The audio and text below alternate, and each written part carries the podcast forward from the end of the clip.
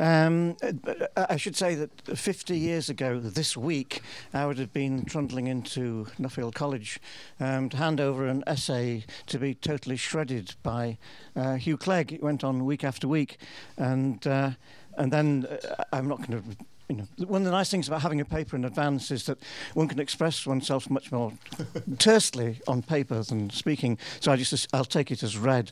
But uh, you'll gather from that that I had an extraordinarily serendipitous and privileged apprenticeship, which not only enabled me to get into academic life at a time when actually it was rather easy uh, in the 60s um, without a doctorate, uh, but also gave me at the tender age of 20 won a salary of 983 pounds a year, which was uh, which which which was no mean thing. Um, and later, I got very strong links with the academics at Oxford. Uh, immediately, that generation, Derek Robinson, was hugely generous to me over a number of years. Bill McCarthy, uh, uh, very much so. John Corina, a strange relationship, but yes, right on into when he went to Australia and came back. And, uh, and Arthur Marsh, uh, particularly later. They were really very kind. Um, you know, reading papers and making suggestions and all that sort of thing. Um, Uh, but it was a very loose association. I don't know what the term school means, but if school means a network of people who interact, well, golly, we interacted. The biggest stimulus on my life at Warwick probably was Richard, because we disagreed on almost everything. and when you disagree with someone who really uses data well, it's a real challenge to try to do better. Um, yeah, and, and, obviously Hugh I knew for the last 30 years of his life, and, and Alan for the last three. Um, th- th- there are, I think, five things I want to comment on um, generally. Um, uh, in the next 10 minutes. Um, one is, I think, the importance of wartime experience uh, was mentioned earlier, um, I think wartime experience, it, it gave a gravity to the sense of purpose of these people. Um, the thing that really dawned on me much later was that was why pluralism was a big ethical thing. I remember after, actually, Hugh was great at organising you know, debates because he, he, he, liked, he liked argument. So he had a debate with, um, with Richard. Richard talked about Marxist approaches, and Hugh gave what turned out to be a first draft of the paper in pluralism that came out in BJIR. And uh, afterwards, at some point, I was in the pub, the Virgins Castle in Kenilworth, the usual place, with Hugh, and I taxed him on this. I said, You don't need to have all this argument about plural being a normative thing. It's pragmatic. As long as the trade unions are around, you've got to negotiate with them. And so we had an argument. And looking back on it, how naive I was. I never thought the world could turn upside down the way it's done. And I think that's one of the features that's really important about that group of people. They were historians in many ways. And if you have a historical perspective, you know that the world can go backwards. And by golly, has, hasn't it just in many ways?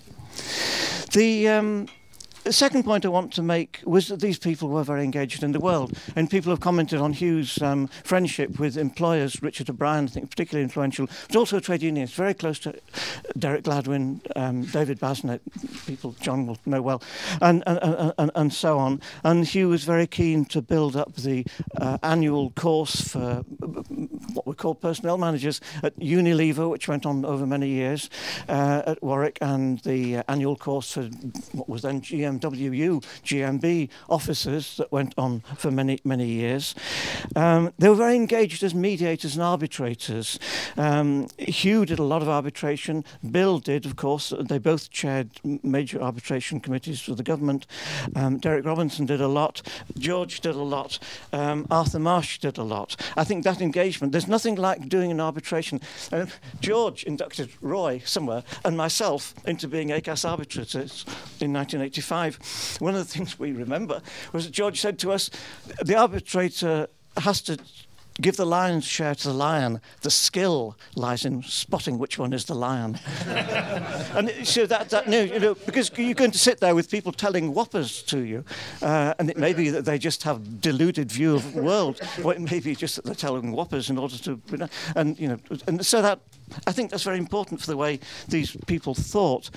Um, and they were also very keen on outreach. And Hugh used to give lectures to all sorts of rather strange bodies. I remember he once sent me off to talk to the um, Time and Motion Engineers annual convention in Warrington because he'd by a diary clash he couldn't go, and that sort of thing. And it, it, the significance of it came through to me once I went along. We had to negotiate access. I think it was the Standard Triumph on the you know in Canley outside Coventry, and the we were confronted by an, a, a, a personnel director who said to Hugh, "I heard you giving that talk to whatever it was, IPM or something, the other day. I get the impression you think industrial disputes are all the result of management's fault." And you said, "Yeah." I think that's probably true. And the guy said, Well, I think you're probably right. When do you want to start? it's very important. Um, and then also, so, I mean, Alan was very keen, encouraging me to contribute to Socialist Commentary, New Society, and all the other magazines now long gone and, and fled. Um, the third point I want to make is the multidisciplinarity. I've spent most of the last 30 years in Cambridge from time to time having to arbitrate between different disciplines and subdisciplines. And as you know, academics, uh, when they get to drawing up distinctions between their disciplines, they make Fleet Street printers look like novices.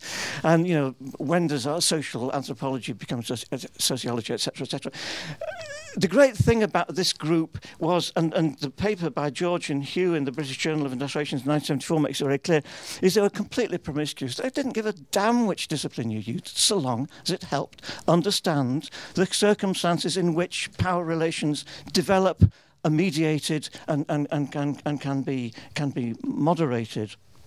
At no time at all for academic sectarianism, which is probably why none of them ended up as fellows of the British Academy. Yeah. But, but they, they, um, they really were focused on the problem, and I think that was really important. They, they weren't anti-theory at all, but they were anti what you might call one-eyed theories. Theories, oh, that's great, George, thanks. Theories that purported to explain everything, and that, that's whereby the, the author didn't really need to have to dabble in, in other territories. The fourth point I want to make is about um, um, field work. The extent of ignorance about workplace bargaining in the 1950s and 60s was staggering. Uh, and it was a very strange world. And paddling around in workplaces, I, I was amazed you know, how, how, how, quaint they were. You know, my later work would say it was all a result of very low levels of economic competition in the post-war era. And there's nothing like competition to make management manage workers better. And, and if workers are managed better, then they tend to end up with less control over work, for better or for worse. Um, I remember Hugh saying that when he ever he visited, uh, met a new employer, he used to ask him two questions, which usually sorted out whether they knew at all what was going on in their workplace. One was, how many people do you employ? And the other was, what's your percentage level of overtime? He said the majority around the Coventry area couldn't answer either, either, either question. um, they were mostly on cost plus arms contracts and doing quite well out of it. Um, and uh, Alan Flanders' um, work on uh, Fawley was obviously important in terms of what you can get by field work, his work on John Lewis Partnership for that matter, and various other bits as well. Bill McCarthy's stuff on the closed shop, for which he uh, uh interviewed scores of people people.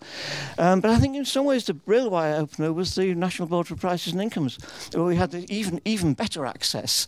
And I remember going to someone in the oil industry, and they're saying we've got no time for George Brown, but we've got lots of time for Aubrey Jones. And it was like other institutions later, it, it had very good access. Um, and it showed what you could do if you put a relatively, you know, bright young person into a factory and leave them to be for a week, they'd come out with a very interesting account of what really goes on. Because they'd, they'd, they'd, talk to the foreman, they'd talk to the shop stewards, they'd talk to people who actually get the cars out of the door or the petrol through the pipes or whatever it would be.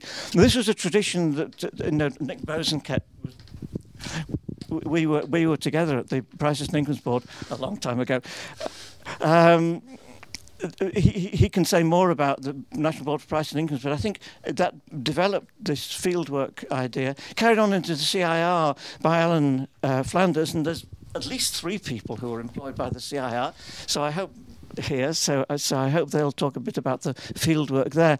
I think probably the Bullock report and then Hugh's Comparability Commission, there was less scope for it because you were under such tight deadlines, although you got Eric Batstone to do a sort of survey, didn't and, you? And Paul Davis, yeah. And Paul Davis. Um, but it mattered hugely for the Low Pay Commission. In many ways, it was rather like the um, problem confronted by the Donovan Commission. We had massive ignorance of the nature of low pay. We didn't know whether people had pay slips, let alone what was written on them. We didn't know how hours were recorded. We didn't know about how things like job and finish were dealt with. What on earth do you do with piecework? Are home workers, are, do they have work study on their tasks? What do you do about therapeutic employment? Huge number of actually fascinating little questions. And the only way of getting the answers was by going to talk to them. And I was really chuffed. And so we, George set up a routine where every, every region was developed, uh, was visited between each report, and we, you know, we went, we tanked around and we talked to. We could tell you more about sandwich bars and laundrettes and and and estate home, um, you know, well, all, pubs, all sorts of things um, that you wouldn't want to, caravan sites, lots of things, how you, you, know where low pay occurs that you wouldn't want to know, but it was really important. And I'm really pleased. I went to a meeting at the Low Pay Commission last month, and Steve Machin, who's just come off his three, six-year term as a um, commissioner, he said he gave a sort of view back on it, and he said that well, the thing he found most interesting of it all was those those trips, going to talk to the people who actually have to run fairground stands or or, or, or or um, whelk stalls or whatever it might be.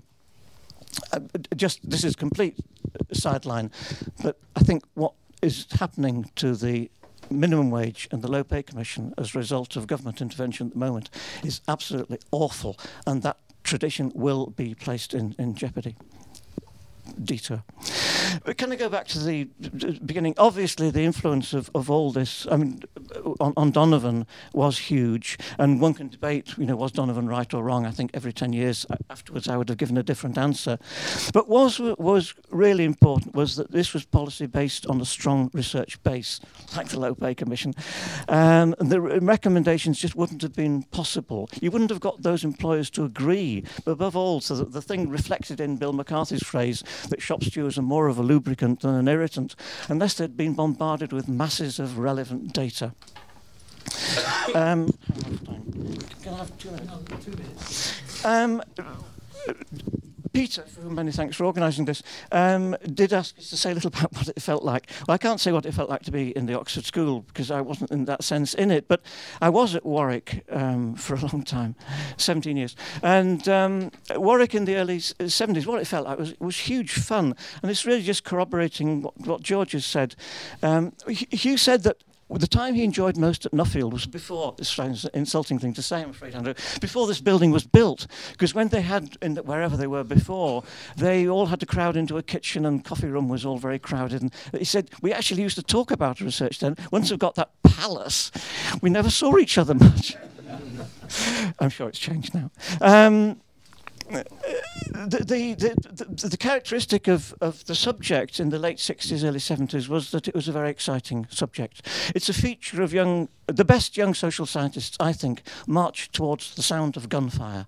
They want to do stuff that's politically relevant. You can see some of this, I know, among people in my old college at Cambridge, people concerned with global warming. They get really bright people, and they're, they're omnivorous, they, they're, and they're multidisciplinary because they want to solve a problem. They don't want just to become fellows of the British Academy or Royal Society or whatever it might be. And so we had very exciting students, many of whom went on to very exciting jobs.